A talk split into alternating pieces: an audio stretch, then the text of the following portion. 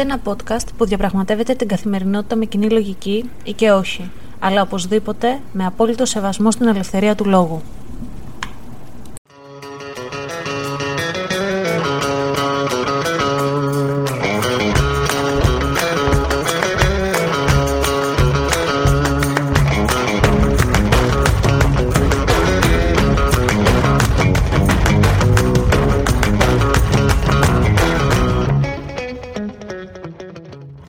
Καλησπέρα σας ή καλημέρα σας γιατί δεν ξέρω τι ώρα ακούτε αυτό το επεισόδιο.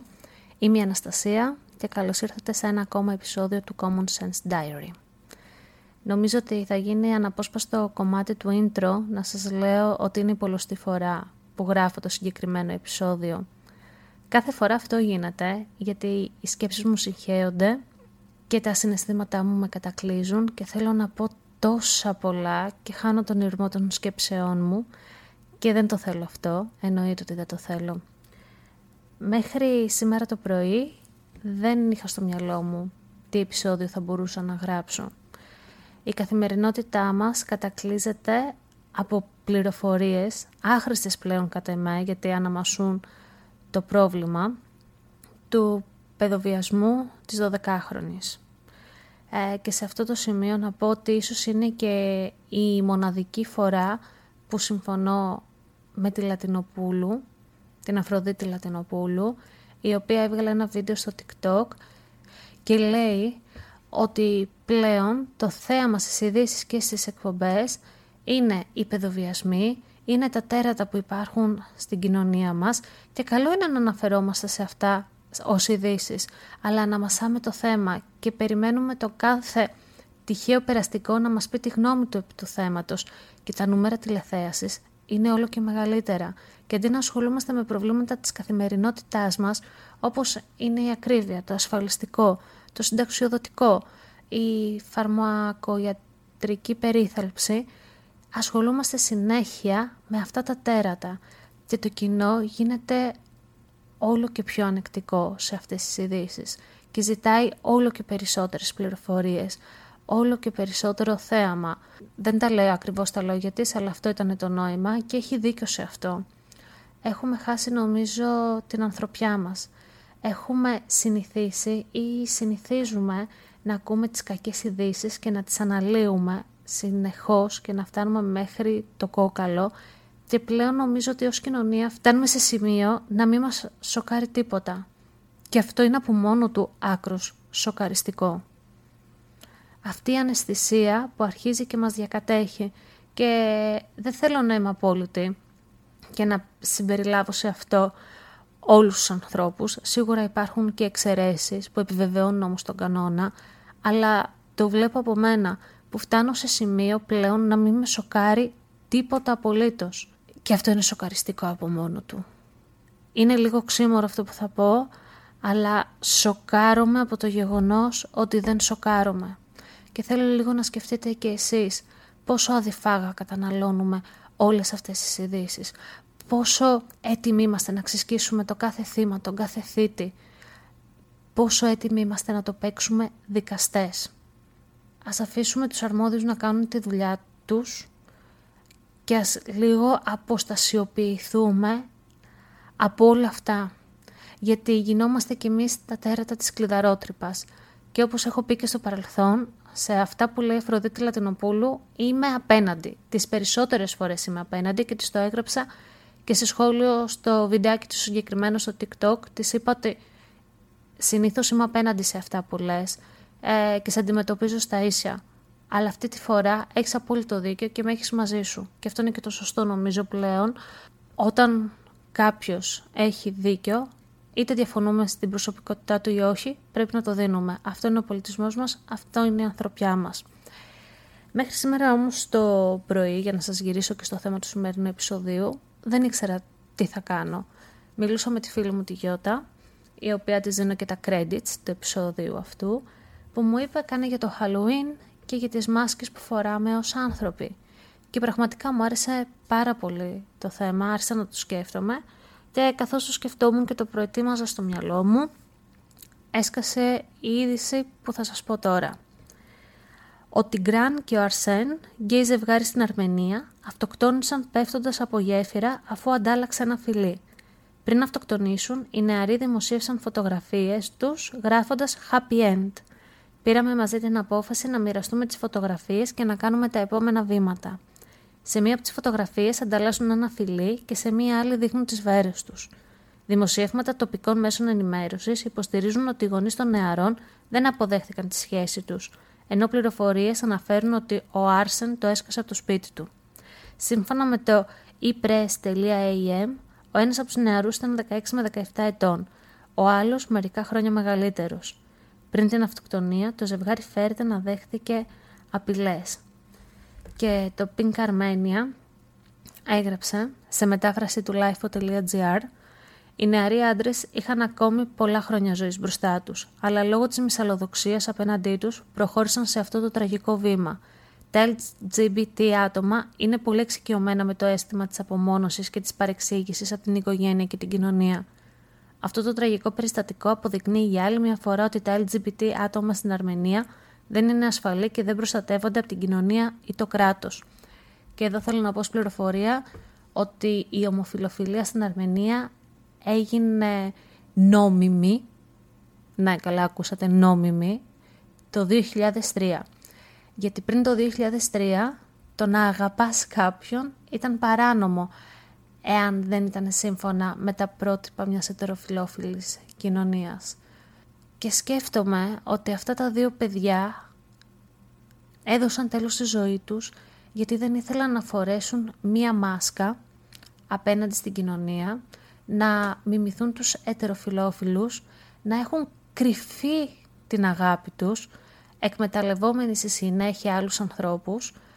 Και τι εννοώ με αυτό; Ε, όλοι ξέρουμε ανθρώπους οι οποίοι δεν παραδέχτηκαν ποτέ στο κοινωνικό τους περίγυρο ότι ήταν ομοφιλόφιλοι, ότι αγαπούσαν άτομα του ίδιου φίλου, έκαναν συμβατικούς γάμους και εκτός από τους ίδιους τους εαυτούς, έκαναν δυστυχισμένο και έναν άλλο άνθρωπο, το οποίο είναι τραγικό. Έζησαν όλη τη ζωή τους κάτω από μία μάσκα, κάτω από ένα ψέμα. Και μαζί με αυτό το ψέμα παρέσυραν και άλλους ανθρώπους, που θα μπορούσαν να ζήσουν μια πιο ειλικρινή ζωή και πιο ευτυχισμένοι. Αυτά τα δύο παιδιά λοιπόν, επειδή ήταν πολύ ειλικρινά με τον εαυτό τους, ακόμα και στην ηλικία αυτή των 16-17 ετών, μικράκια, παιδιά, εφηβάκια, επέλεξαν την αλήθεια τους. Και αυτή η αλήθεια τους κόστισε την ίδια τους τη ζωή.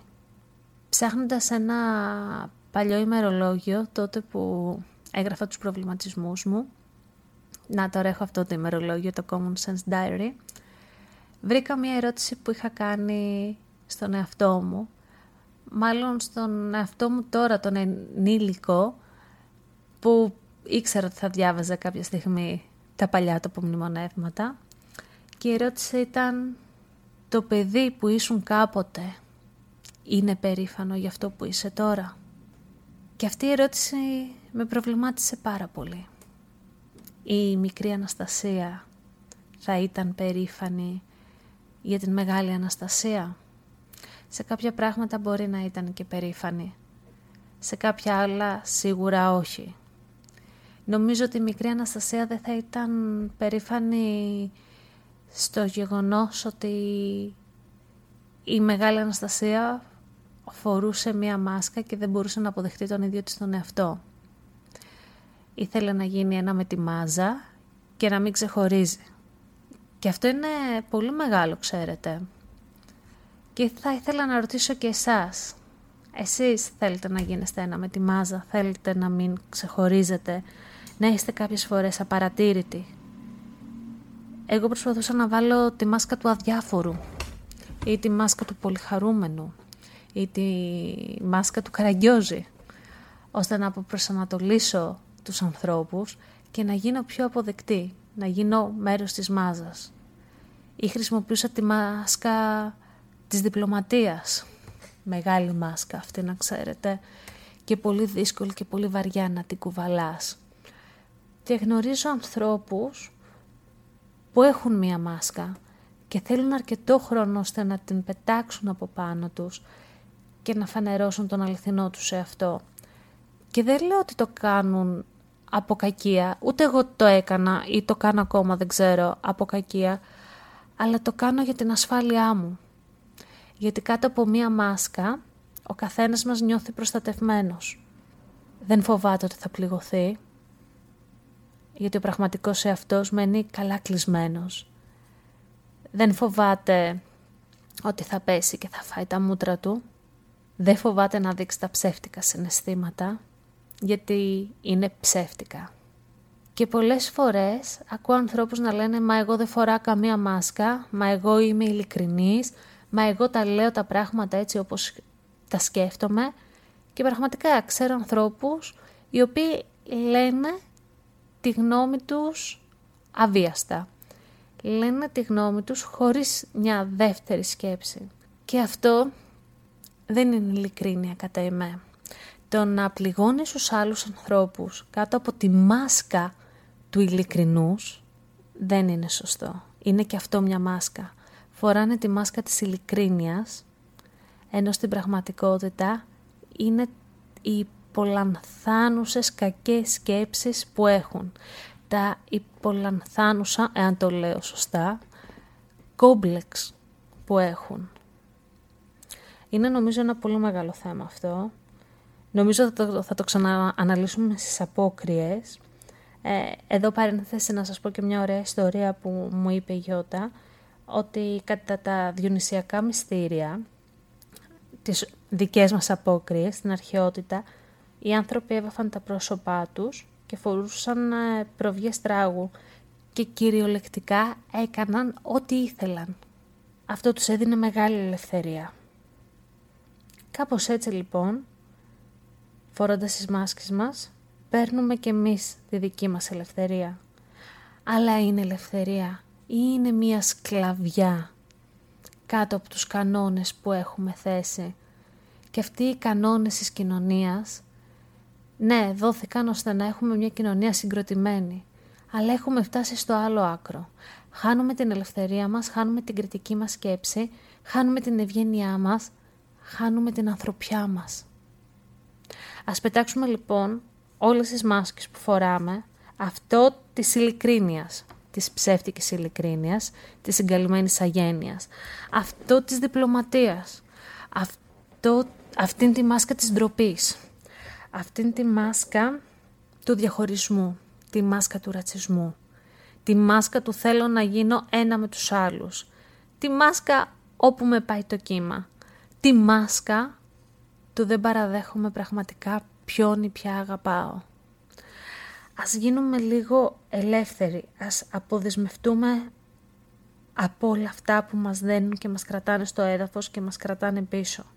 Ας γυρίσουμε λίγο στο παρελθόν μας στο παρελθόν που ήμασταν πιο δεμένοι με τη φύση, που ήμασταν πιο δεμένοι μεταξύ μας.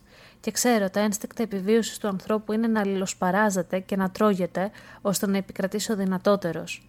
Αλλά έτσι όπως το πάμε, σε λίγο δεν θα υπάρχουν άλλα άτομα να σπαράξουμε. Δεν θα επικρατήσει ο δυνατότερος. Θα επικρατήσει ο ένας και μοναδικός. Και αυτό με λυπεί. Ελπίζω να σας άρεσε αυτό το επεισόδιο. Πραγματικά θέλω τη γνώμη σας για τις μάσκες που φοράμε, τι μάσκα φοράτε εσείς, αν έχετε ανθρώπους στο περιβάλλον σας που φοράνε και αυτή τη δική τους μάσκα. Δείξτε την αγάπη σας με, με μια εγγραφή, subscribe, δεν ξέρω πώς λέγεται, στο... ακολουθήστε μας στο Spotify, Apple Podcast, Google Podcast, ακούστε μας, πείτε μας τη γνώμη σας. Κάντε μας και ένα follow στο Instagram γιατί εκεί γινόμαστε μεγάλη παρέα μεγάλη παρέα. 6-77 άτομα είμαστε, θα φτάσουμε τα 100 και θα κάνουμε και πάρτι. Σας ευχαριστώ πολύ που ήσασταν σήμερα εδώ μαζί μου και τα λέμε την άλλη Παρασκευή. Γεια σας! Αυτό το podcast βγαίνει κάθε Παρασκευή στις 7 η ώρα το απόγευμα, ώρα Αμερικής και μπορείτε να το βρείτε στο Spotify, Apple Podcasts ή Google Podcasts. Μπορείτε να μας ακολουθήσετε και στο λογαριασμό μας στο Instagram common κάτω παύλα sense κάτω παύλα diary όπου περιμένουμε τις απόψεις σας αρκεί να γίνονται με σεβασμό και να έχουν επιχειρήματα.